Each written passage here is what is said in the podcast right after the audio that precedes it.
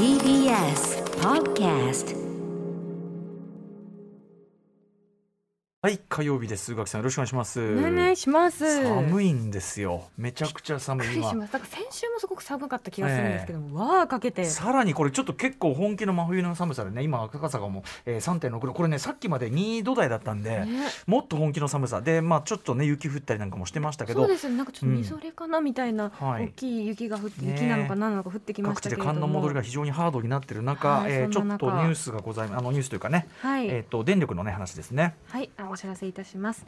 政府は今日東北地方を中心に起きた地震による一部の発電所停止や気温の低下により電力需給が極めて厳しい状況だとして東京電力と東北電力の管内に初めてとなる電力需給逼迫警報を出しています東京電力はこのままの状況が続くと午後8時以降に最大で300万件規模の停電が発生する恐れがあると発表しました経済産業省は家庭や企業に対し日常生活に支障のない範囲で節電するよう利用者に呼びかけています。ねえまあめちゃくちゃ寒いわけでねもちろんもねちょっとこ場所とかう、ね、うん。あの健康のね関係というかね、はい。お家にいらっしゃる方。と、温まりたいっていう人もいらっしゃると思うんですけどうん、その場合はなこうね場所を狭めて。あそうね。あの、うん。できることとかね。まあ我々だからこのスタジオなんかもう当然その外に出かけてる以上はね、あのうん。結構な暖かい格好してるわけですからそうですよね。もう全然下げていい。全然下げて、俺前からあの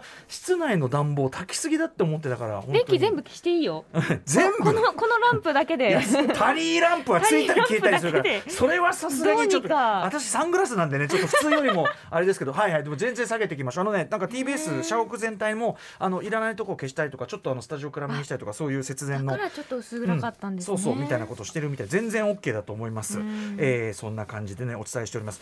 そんな中ですねリスナーの方から、はい。結構複数の方から、うん。火曜を狙いすましたけどどかどか同じ県のメールが来ておりましてなえーラジオネームだし巻き卵さん。歌丸さん宇垣さんこんばんは。こんばんは。こんばんは。えーすでに話題に出ていたら恐縮ですが宇垣総裁が愛するマブリーね、えーマドンソクさんです。韓国人俳優。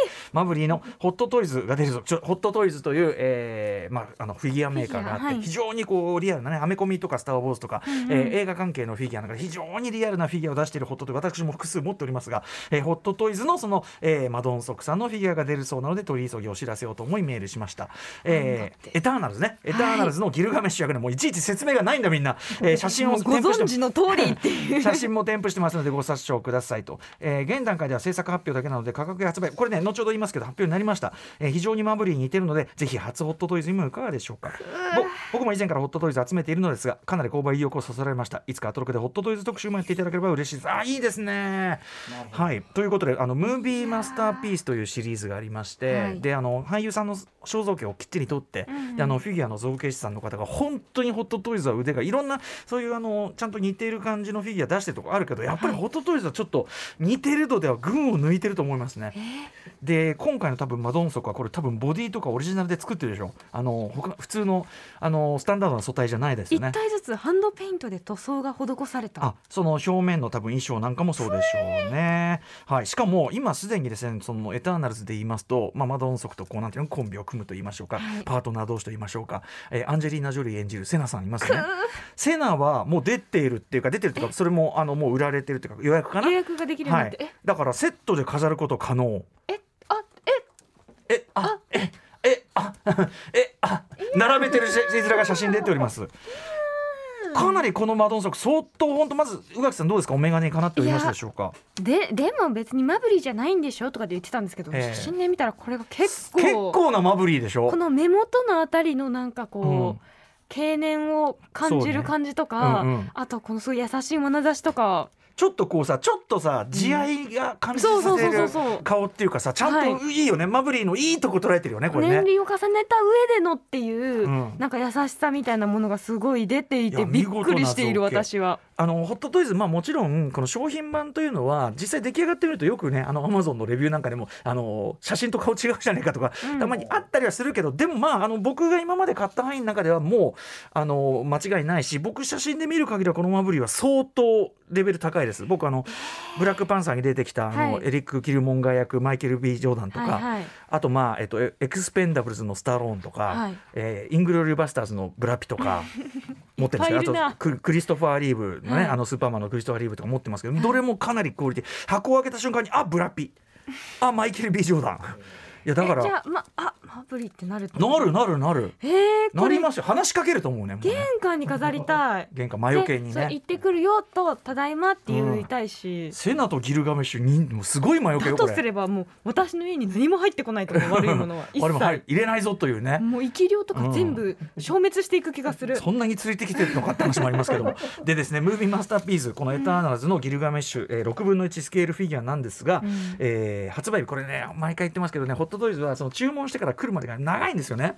えー、2年後の秋とかそれ普通になんでなんですけどこれね2023年9月なんでねこれはねまだね僕ね良心的な方だと思う。一年半後ぐらい？そうだね。そうだね。1年半後1年半後、うん。で、えー定価税込み3万9000円ということなんですよね、であのトイサピエンス予約価格だと3万5000円なんでかなりお得に手に入るということらしいですよ。そんなの？だからこの2年2年後というか1年半後までに、その宇垣さんのそのマブリー感みたいなのが決定的に変化しない限りはねそのねなん、まあ、絶対ということはないですからそれは。もちろんその何があるかわかりませんが、僕はでもね、うんあのうん。そこまでに俺ねうん。宇垣さんマブリーと一回は会うと思うんだよね。いやいやそんだって、だって LDH と仕事してんだもんだそれ多い。違なんだよ宇垣美里さんはマドンソクのファンですよこれ。違う 違うんだよ。違うんだよ。わないでしょ。違うんだえでもそうですね。い家にマブリーか。でそのあのフィギュア予約してますなんつったらさあのそういう時にいいじゃないですか。話のきっかけになるじゃないですか、いやそんな恐れ多い。ええ。そんな恐れ多い。のお前のフィギア。ュアお前のフィギュア。予約していいよっつって。うちうちに置いとこうと思って。言えないよそんな。番犬代わりに置いとこうと思ってなんですうん。いやいやですもでもねそのマブリー市場をやっぱりあのベストと言っても過言ではないぐらい素敵なキャラクターだったのでギルガメッシュは。あのマブリーの,、ま、あのマドンソクさんの今まで演じてきたキャラクターのいい面っていうかわそうそう。た見たいマドンソクみたいな私が好きになったマドンソクのいいところ本当にだからみたいな。気は優しくて力持ちまあした開けばそうだし、うん。でもちょっと哀愁ももちろんねあるしすごくこう慈愛のこもった目で周りのこと見つめて、うんうん。セナのことも大切にしていて、うん。いいやつなんだよ。いやだからこれマドンソクこんなクオリティのものが出るんだったらちょっとというのはね考えちょっとあのご検討ですちなみに。いやまあ CM 中にしょっぽちっとさせてああ早いな。あのちなみにティモシー・シャラメさんに関してはやっぱりはい。ここまでのレベルのがまだないんですよ。あのへ結ー構あのサイズがでかくてあの細密なやつが出たんですけどちょっと僕と日比さんのジャッジだと、ちょっとたくましすぎんなとかちょっと顎のラインどうだこれみたいな。シャシャラメ顎のライン命だからさみたいな感じで。なんか多分シャラメよりはマドン族の方が作りやすそうではある、まあねあとやっぱりそのホットトイズの雇ってらっしゃるその造形師さんがすごく腕がいいんだとは思うんですけどね。はいということで、えーご検討くださいませ。すいませんね。ホットトイズ特集やれるもんならやりたい全然。ニコニうん。コしちゃうよ、こんなお家にいたら。本当でしょ？そうでしょ？僕ももう毎日、よ冗談。よえジョーダンはどこ守ってんすか？ジョーダンはうちのしあの本本置き場っていうか あのソフソフト室があるんですね。はいはい。ソフト室。図書館みたいな。は最近あのー大量の梅津和夫本が持ち込まれたと言われるはいあの第二次自分の中の第二次梅津和夫ブームついに来てしまいましてこの間はい。の美術展に行ったら、はいはい。第一次はそのあったんですけど20代の時とかに、はい第二次来てしまったんで。またドカンと増えねて、持ち込まれたその塀を、まあ、力強く守っている、えー何人かないろんなのいますけど、はいえーそんな感じでございます。ということで、えー、マドンソクフィギュアの話なんかもあともう一つ実はですねこれもちょっとシリアスな話なんだけど、はいあのぜひ宇垣さんにお勧めしたいなという作品がお聞かせくださいませよろしくお願いします。アフターシックスジャンクション.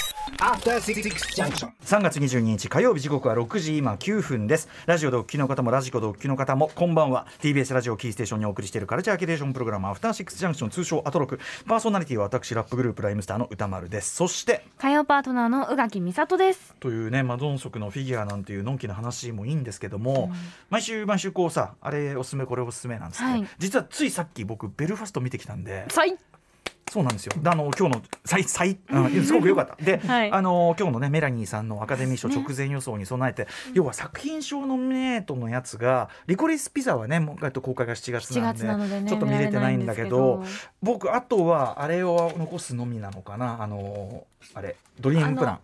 あドリームプランだけ見てないんですよあそうですね。あとなあとは見てるのかな、うん、そうそう人ってだから、まあ、見れるやつは全部見ときたいと、でうん。ベルファストやっぱりね作品賞もかなり有力の可能性もあるかなと、はで見たらさらにちょっとあこれはそうかもなっていう感じ。あと。ナイトメアリメアリーもありました。あそうだ。ナイトメアメリー。デルトロねデルトロの新作が確かにありましたね、それもある、だからえっとまあでも2作除いたら、まあ、要するに見れる限りは見とくってことが可能だから、あのと思って見てきてですね。ちょっとじねでも今そのロシアのそのウクライナ侵攻とかいろいろある中で、まあ図らずも国を追われてしまう、ねはい。人たちいっぱいいる中で。ねまあ、ちょっとそういうこうさ日常が崩壊してしまって、うん。ずっと住んでくはずだった場所がどんどん変わってっちゃうっていう話でもあるじゃないですか。母さんもそこで育ってそこで出会ってそこで結婚した場所なのに、はい、しかもその知り合いなのにっていう、うん、だしなんていうかなその、うん、歴史的なその揉め方みたいなところみたいなのも含めて、なんかこうまあすごく今の時勢と図らずもかねあの重なってしまうところもすごくある作品でもあって、でまああの見てきたんですけどね、うん。でそれにも関連してと言うべきか分かりませんけどすいませんねあのいつもテレビ見た話するのはちょっと恐縮なんだけど あの昨日の夜ね再放送なんでねこれきっとねあの BS 世界のドキュメンタリー NHKBS で。はい。でちょうどあの番組終わって帰ってきてご飯食べたりする時にちょうどやってるし、まああの思わぬやっぱりうん。こう、まあ、勉強になるっていうのはなんかさもしい感じだけど思わぬ作品というかね、はい。あれに出られるんで、まあ、結構見てるんですけどあの昨日再放送だと思うな1回2月に1回やってるのかな、うん。えっと、プーチン政権と戦う女性たちっていうのをやってて、はい。あのこれの話あのしようかなと思うんですけどってさっき言ったら宇垣さんねあ予約してるっつってね、うん。録画予約でちゃんとできてるといいですね。これよかったです。だから。ドキドキしてるんですけど。あのー再放送だとしたらなかなか次ちょっとねどういう形で見られるかっていうのはあれだったんで、うんあの録画していただいてるならよかったです。というのはすごくあの宇垣さんにお勧めしたいなと思ってる、うん。まあ、このタイトル通りで、えっと、撮影されたのは去年なんですよね2021年で。はい。で、まあ、平たく言えばあのプーチン政権ってすごくその自分の政敵っていうかあの敵になるような人をどんどんどんどんこうなんていうのいろんな形で排除して毒殺。そうです。逮捕みたいな。本当にあの毒持ったみたいな。あの、えっと、ナワリヌイさんね。アレクセイ・はいナワリヌイさん、非常に有力候補だったんだけども、うん。えー反プーチン派っていうとね。ね毒だ何者かに神経がしかも軍軍がすから神経がす何者かにじゃねえだろうって感じ。で恐ろしすぎる。で刑務所に入れられちゃっててわけわかんないことになって。る、であのーでもそういう中でやっぱり当然ですね。やっぱり今ほらアメリカロシアの人々の情報ってすごい遮断されちゃってこっち側も、うん。えーだったりするけども当然ねロシアの中にももちろんあの反戦デモがいろいろ起こったりとかってねあの伝わってる時は伝わってましたし、はい。皆さんそのいろんなあの絶対嫌だって思ってる人いっぱいいるけど、うん。もうプーチン政権ちょっとストップできない状態に国内的に、ね、なっちゃって。思っていても口に出したらどうな自分がどうなるかもわからないっていう方もいるでしょうし。その直前の話じゃないですか、うん。これって。なのでその、えーナワリヌイさんがこう、まあ、そのなんていうかな排除されちゃって、うん。でその意思を継ぐようにでも若い人たちがやっぱりすごくこう声をめちゃくちゃやっぱ当然のがら上げてたんですよね、うん。このままじゃよくないっつって。それは間違ってるって。うん、だしさはっきり言って僕らの客観的に見ててもいやいやいやそのここんなやり方しててその続くと思ってんのみたいな、ううんんなんか国としてダメになっちゃうの目に見えてるし、うん。ということで当然震えている、あのしっかりした若い子たちでもねめちゃくちゃおしゃれな、うん。イケてる若い子たちが、えーしかもね女性たちもう男性はみんな排除されちゃって、えーでもうその身の危険があったりして国外に逃げざるを得なかったりして、残った女性たちが、えー結構若い女性たちですよ、うん。が立候補して参政権を、まあ、その駆使して、うん。なんとか政治に参加してちゃんと真っ当ですよね。政治に、あの立候補して社会を変えようとしているっていう、うん。その話なんだけどこれがですねやっぱギョッとする手段でやっぱりこう打ちのめされていくっていうか、うん。例えば、うん、とコロナウイルスにお前はかかっているからうん。隔離だ。っては一方的に指さされて言われて。PCR を受けたわけでもなく。そうですそうです。であの医師もうそれで病院に入れられて病院という名の刑務所だっつって、というような状態であったりとか、えっとまあ、あとはそもそもそのあれですよねその排除されてしまったナワリヌイ氏関連とかの人はなんかかもう過激派扱いになっちゃってるから過激派に関わった人間は立候補できませんみたいなことになっちゃってで署名を例えば何千人とか集めるんですよ。はい。なんだけどそれを受理してもらえるのかもらえないのかみたいな話とかもうそもそもこう門前払いを食らうわけですよ。おはあ。お前ら過激過激派っていうけど要するに政権に反対すると過激派呼ばわりって。それねそんな無茶苦茶なことあります？そういう状態。でもその中でうん。本当に、あのみんなねイケてるおしゃれな本当に東京とかにいても全然あのおかしくないような、うん。当たり前だよね。ロシアのそういう普通のいろんなもちろんねインターネットとかでね、まあ、世界的にみんな情報入れて、うん。いけてますよ普通に。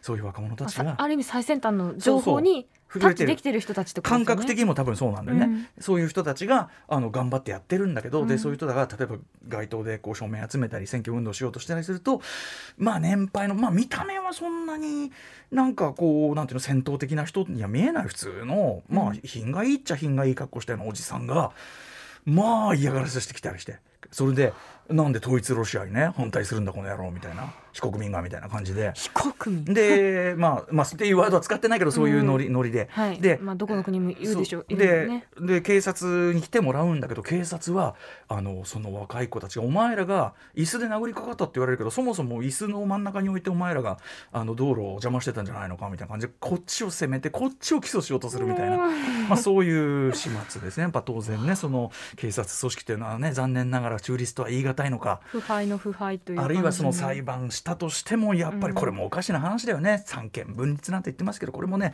日本も人のこと言えなかったりするんだけど、なんかこうはっきり国寄りの何かスタンスで司法がこうこういろいろ判断下したりとかみたいなことでそれでもみんなめげずに本当に身の危険もあるし逮捕15日いきなりもう単なる言いがかりで拘留されたとかでも出てくるんだけどもうスパーッつって電車がつって。ああみたいな感じでまあふてぶてしく見えるかっこよくも見えるんだけど、何度も何度もそれやられていくうちにそのもう凛々しいかっこいい若い女の子たちがちょっと心折られてくもう疲れちゃったってなりまみすよね。たいなのも描かれてつまりでね僕それやっぱ見てて思うのは、うん。もちろんそのプーチン政権とんでもないってもうこんなもん言うまでもないことだけど、うん。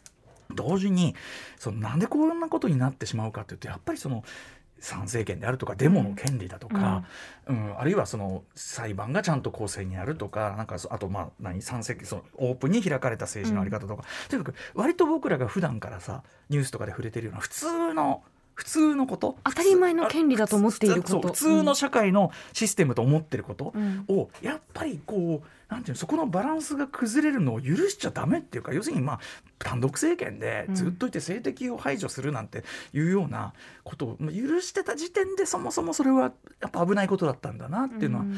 多分だからその去年の時点でカメラ回してますけどもうあじゃあどうできるっていうとなかなか難しいなってぐらいその時点で病巣が進んじゃってて、うん。だからやっぱり僕らもなんかいろんなこと言うのね。なんかこうガチャガチャ言ってって思う人いるかもしれないけどいや必要だっていうかあの上げることはそう本当に言えない社会になるってことがこそがこのなんていうかまあ断末魔取りっていいと思うけどねあんなのね、やけくそっていうかさもう世界から見りゃ、うん。だからそんなめちゃくちゃある意味国を破壊するようなねもう地獄にまっしぐらみたいなうん。ことになんないためには結構日々のそういうでちょっとそれ間違ってないっていうのをというのを最初のちょっと違うなの部分で言わないとそうそうそうそう。とそのちょっと言うっていうアクションをなんていうかな。やっぱりそれは権利として、うん。デモをする権利何をする権利なんでもいいんだけど守っていくっつうかこねそれを白い目で見ないことであったりとか。とかね。あとはもう本当に要するに反対意見の人をちゃんとが入れるような政治であるべきと当たり前だけど、あー何のために？考え方もあるんですねって思わないとね、何のために複数がこういてやってるのかってことだから、まあ、ましてさその超強力な政権与党に反対する勢力っていなきゃいけないもんじゃないそれは。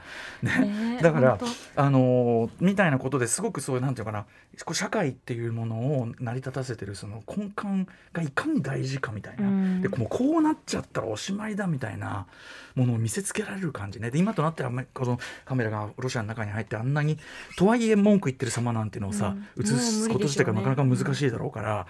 非常に貴重なドキュメンタリーで。であとやっぱでも出てくる子たちがすげえやっぱしっかりしたおしゃれなで絵に描いたような感じ。そういう子その子たちのうん。行方に立ちはだかるのは、まあいかにもこうなんか硬い顔した、うん。なんかでむくぬくでぶったなんか醜いおっさんとかが。十分利権を吸い取ったんでしょううんね、もうね漫画みたいよそのコースが。だからうん。なんか何をか言わんやというような。ミャンマーの時もアフガニスタンの時もで今回のウクライナもそうですけどそうそう地上の物語。って思うことが多すぎて。地上の物語はもうフィクションじゃないって感じする。地上の物語だみたいなその男女という部分を取っ払ってもそうだっていうのが、そうあそうよね。そうおっしゃる通り。だからその男女の件もそうだし、うん。だから一個一個のそういう人権とか、うん。その踏みにじるような行為を見逃すこと自体が言っちゃえばプーチンの許容につながっていくっていうかことも思いましたしあの国のようになってしまうのだよこれだから我がこととして見なきゃいけないというふうにすごく、ね。うん、めちゃめちゃ思ったという。はい、はあ。あそうメニュー紹介あ池とねあ森保君が。あれあそうだ。えっとあそれ後にしよう。あの時間いくらあの、はい。募金のねお知らせとかいろいろ。すすいません。喋りすぎてしまいました。いや聞きたかった。はい、あの宇垣さんも録画ちゃんとしてるということでよかったです。プーチン政権と戦う女性たち、えっ、とこれイギリスのドキュメンタリーかな？えっ、とはい。NHK BS 世界のドキュメンタリーで放送されたやつでまたもう一回ぐらいね再放送とかされるといいな。ね、はい。今だからこそっていう感じがしますけれどね、はい、あのお話しさせていただきました。はい、ということで本日のメイン紹介いってみましょう。この後すぐアニメソング評論家富田明宏さん登場ですおすすめのネットクリエイターご紹介いただきますそして7時からは、えーえー日替わりでライブや DJ プレイをお送りする音楽コーナーライブダイレクトライブコーナーです。今夜のアーティストはこちら。3月9日水曜日にファーストフルアルバム「えーハローマンメイドマーメイド」をリリースしたベッドルームミュージシャンペーパークラウドさんが番組初登場です。そして7時40分頃からの新概念提唱型投稿コーナーは心に残る褒め言葉を紹介するマイスイート褒めこんなに嬉しいことはないをお送りします。そして8時台の特集コーナービヨンドザカルチャーは？待ってました。第94回アカデミー賞発表直前メラニーさんのアカデミー予想賞イはい今年もこの時期がやってまいりました。日本時間で来週月曜日3月28日に発表される第94回アカデミー賞の結果予想祭りです、はい予想を披露してくださるのは前回第93回では23部門中17部門的中。自身の予想メソッドをまとめた本を出すなどアメリカアカデミー賞予想がライフワークのミス・メラニーさん。はい、えー、ミスメラギーさん2月9日水曜日ノミネート発表直後にはですね今年はアカデミーらしい華やかさが戻ってきたなんてね喜んでいたりとか、うんうんはい、ただあのー主演女優賞わかんねえなとかね。いや難しい。あとその後アカデミー賞ちょっと動きがねありました。放送でそのいわゆる技術部門がちょっとね、はい。であれやらないなんて。事前収録にしちゃうとか、と揉めたりなんかとかいろいろありますけどね、そんなのも含めて、えー、ミスメラギーさんの予想どうなったのか、えー今夜の時点の最新予想をじっくり伺っていきます。番組では皆様からのリアルタイムの感想や質問などお待ちしています。アドレスは歌丸アットマーク TBS.CO.JP 歌丸アットマーク TBS.CO.JP です。読まれた方全員に番組ステッカーを差し上げます、えー各種 SNS も稼働中なのでよかったらフォローしてください。それではアフターシックスジャンクション行ってみよう。う。After Six Junction.